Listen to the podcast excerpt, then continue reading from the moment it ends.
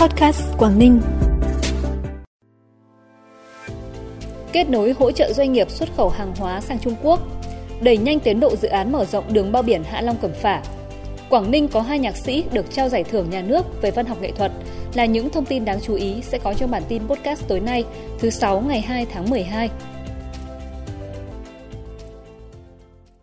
Thưa quý vị và các bạn, sáng nay tại buổi làm việc với đoàn công tác của Ủy ban Trung ương Mặt trận Tổ quốc Việt Nam do đồng chí Lê Tiến Châu, Ủy viên Ban chấp hành Trung ương Đảng, Phó Chủ tịch Tổng Thư ký Ủy ban Trung ương Mặt trận Tổ quốc Việt Nam làm trưởng đoàn về kiểm tra công tác mặt trận năm 2022 tại tỉnh Quảng Ninh – đồng chí Ngô Hoàng Ngân, Phó Bí thư Thường trực tỉnh ủy, trưởng đoàn đại biểu Quốc hội tỉnh đề nghị Ủy ban Mặt trận Tổ quốc tỉnh tiếp thu những ý kiến của đoàn công tác, tranh thủ có các đề xuất kiến nghị với Trung ương Mặt trận Tổ quốc Việt Nam để nâng cao hơn nữa chất lượng hoạt động trong thời gian tới. Trên cơ sở lắng nghe các ý kiến vướng mắc, hạn chế trong công tác mặt trận tại cơ sở của Quảng Ninh, đồng chí Lê Tiến Châu đề nghị Ủy ban Mặt trận Tổ quốc tỉnh trong thời gian tới cần tập trung tăng cường công tác phản biện xã hội, đổi mới cách làm, nâng cấp toàn diện chất lượng các phong trào thi đua, cuộc vận động mà mặt trận chủ trì phát động, chuẩn hóa quy trình vận động, quản lý các nguồn quỹ xã hội hóa, đồng thời cần có giải pháp nâng cao hiệu quả nắm bắt tâm tư, nguyện vọng của cử tri và nhân dân. Cũng trong sáng nay trong khuôn khổ chương trình hội trợ ô cốp Quảng Ninh Đông 2022 tại thành phố Móng Cái, Sở Công Thương tỉnh Quảng Ninh phối hợp với vụ thị trường châu Á châu Phi, Bộ Công Thương tổ chức hội nghị trực tuyến với đại diện tham tán thương mại chi nhánh thương vụ tại Côn Minh, Quảng Châu, Nam Ninh, Quảng Tây, Thượng Hải, Bắc Kinh, Trung Quốc về việc kết nối hỗ trợ thông tin cho doanh nghiệp xuất khẩu hàng hóa nông sản thủy sản sang thị trường Trung Quốc thông qua hội nghị góp phần tạo điều kiện thuận lợi cho các doanh nghiệp trong nước tìm kiếm cơ hội xuất khẩu hàng hóa sản phẩm sang thị trường vùng Tây Nam Trung Quốc trong thời gian tới.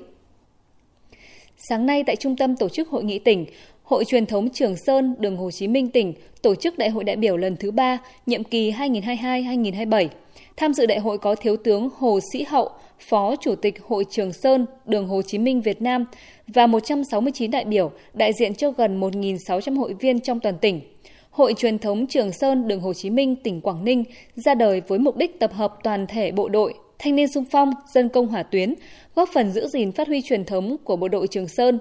Đại hội đã bầu Ban chấp hành Hội truyền thống Trường Sơn đường Hồ Chí Minh tỉnh, nhiệm kỳ 2022-2027, gồm 21 đồng chí. Theo thống kê của Cục Hải quan tỉnh, tính từ đầu năm đến nay, có 1.210 doanh nghiệp tham gia làm thủ tục hải quan trên địa bàn, trong đó có 325 doanh nghiệp trong tỉnh, 885 doanh nghiệp ngoài tỉnh. Để đảm bảo thông quan cho các doanh nghiệp, Hải quan Quảng Ninh đã thực hiện thủ tục hải quan qua hệ thống hải quan tự động cho gần 6.700 tờ khai với tổng kim ngạch các loại hình là gần 14 tỷ đô la Mỹ, giảm 16% về tờ khai và tăng 27% về kim ngạch so với cùng kỳ năm 2021. Đường bao biển Hạ Long Cẩm Phả ban đầu thiết kế 4 làn xe, đưa vào khai thác hồi đầu năm 2022, được nhân dân du khách đánh giá là tuyến đường du lịch ven biển đẹp và hiện đại. Tuy nhiên, để đảm bảo đồng bộ với tuyến đường Trần Quốc Nghiễn thành phố Hạ Long, Ủy ban nhân dân tỉnh đã điều chỉnh quy mô nâng từ 4 lên 6 làn xe, giao cho thành phố Hạ Long và thành phố Cẩm Phả hoàn thiện giai đoạn 2. Hiện dự án đang được đẩy mạnh thi công với quyết tâm hoàn thành xong trước Tết Nguyên đán năm 2023.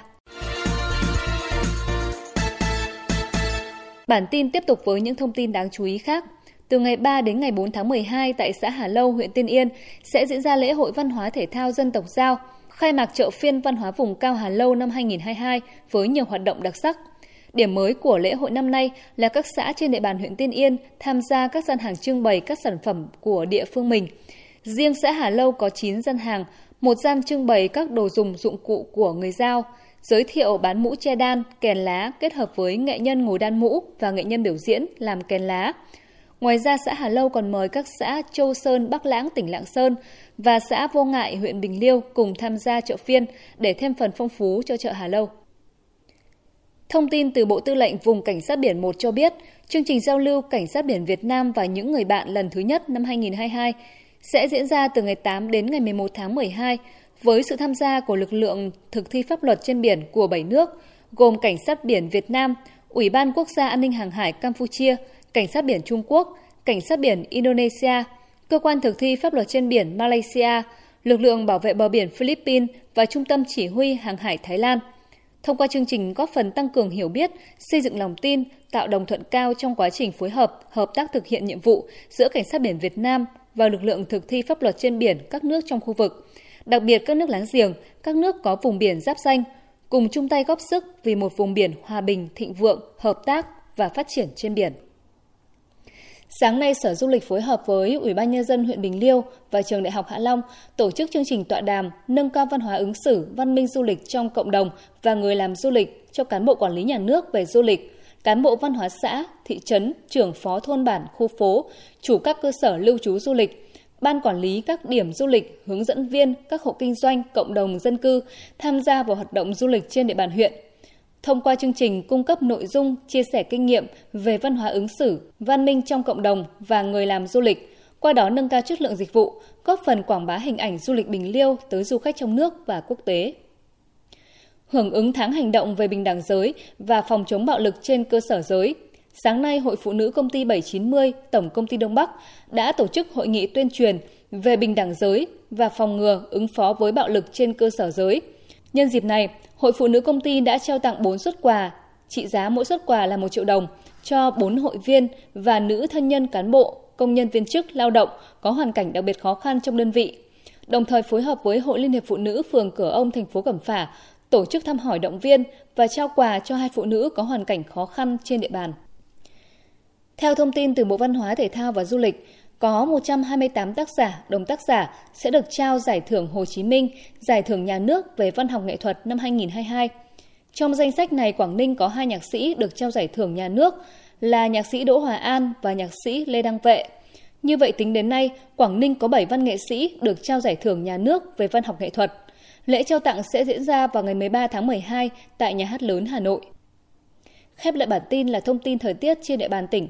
Đêm nay và ngày mai tỉnh Quảng Ninh chịu ảnh hưởng của áp cao lạnh lục địa có cường độ suy yếu. Thời tiết các khu vực trong tỉnh phổ biến, nhiều mây, đêm không mưa, trưa chiều giảm mây trời nắng, trời rét, miền Đông rét đậm, nhiệt độ giao động từ 12 đến 21 độ.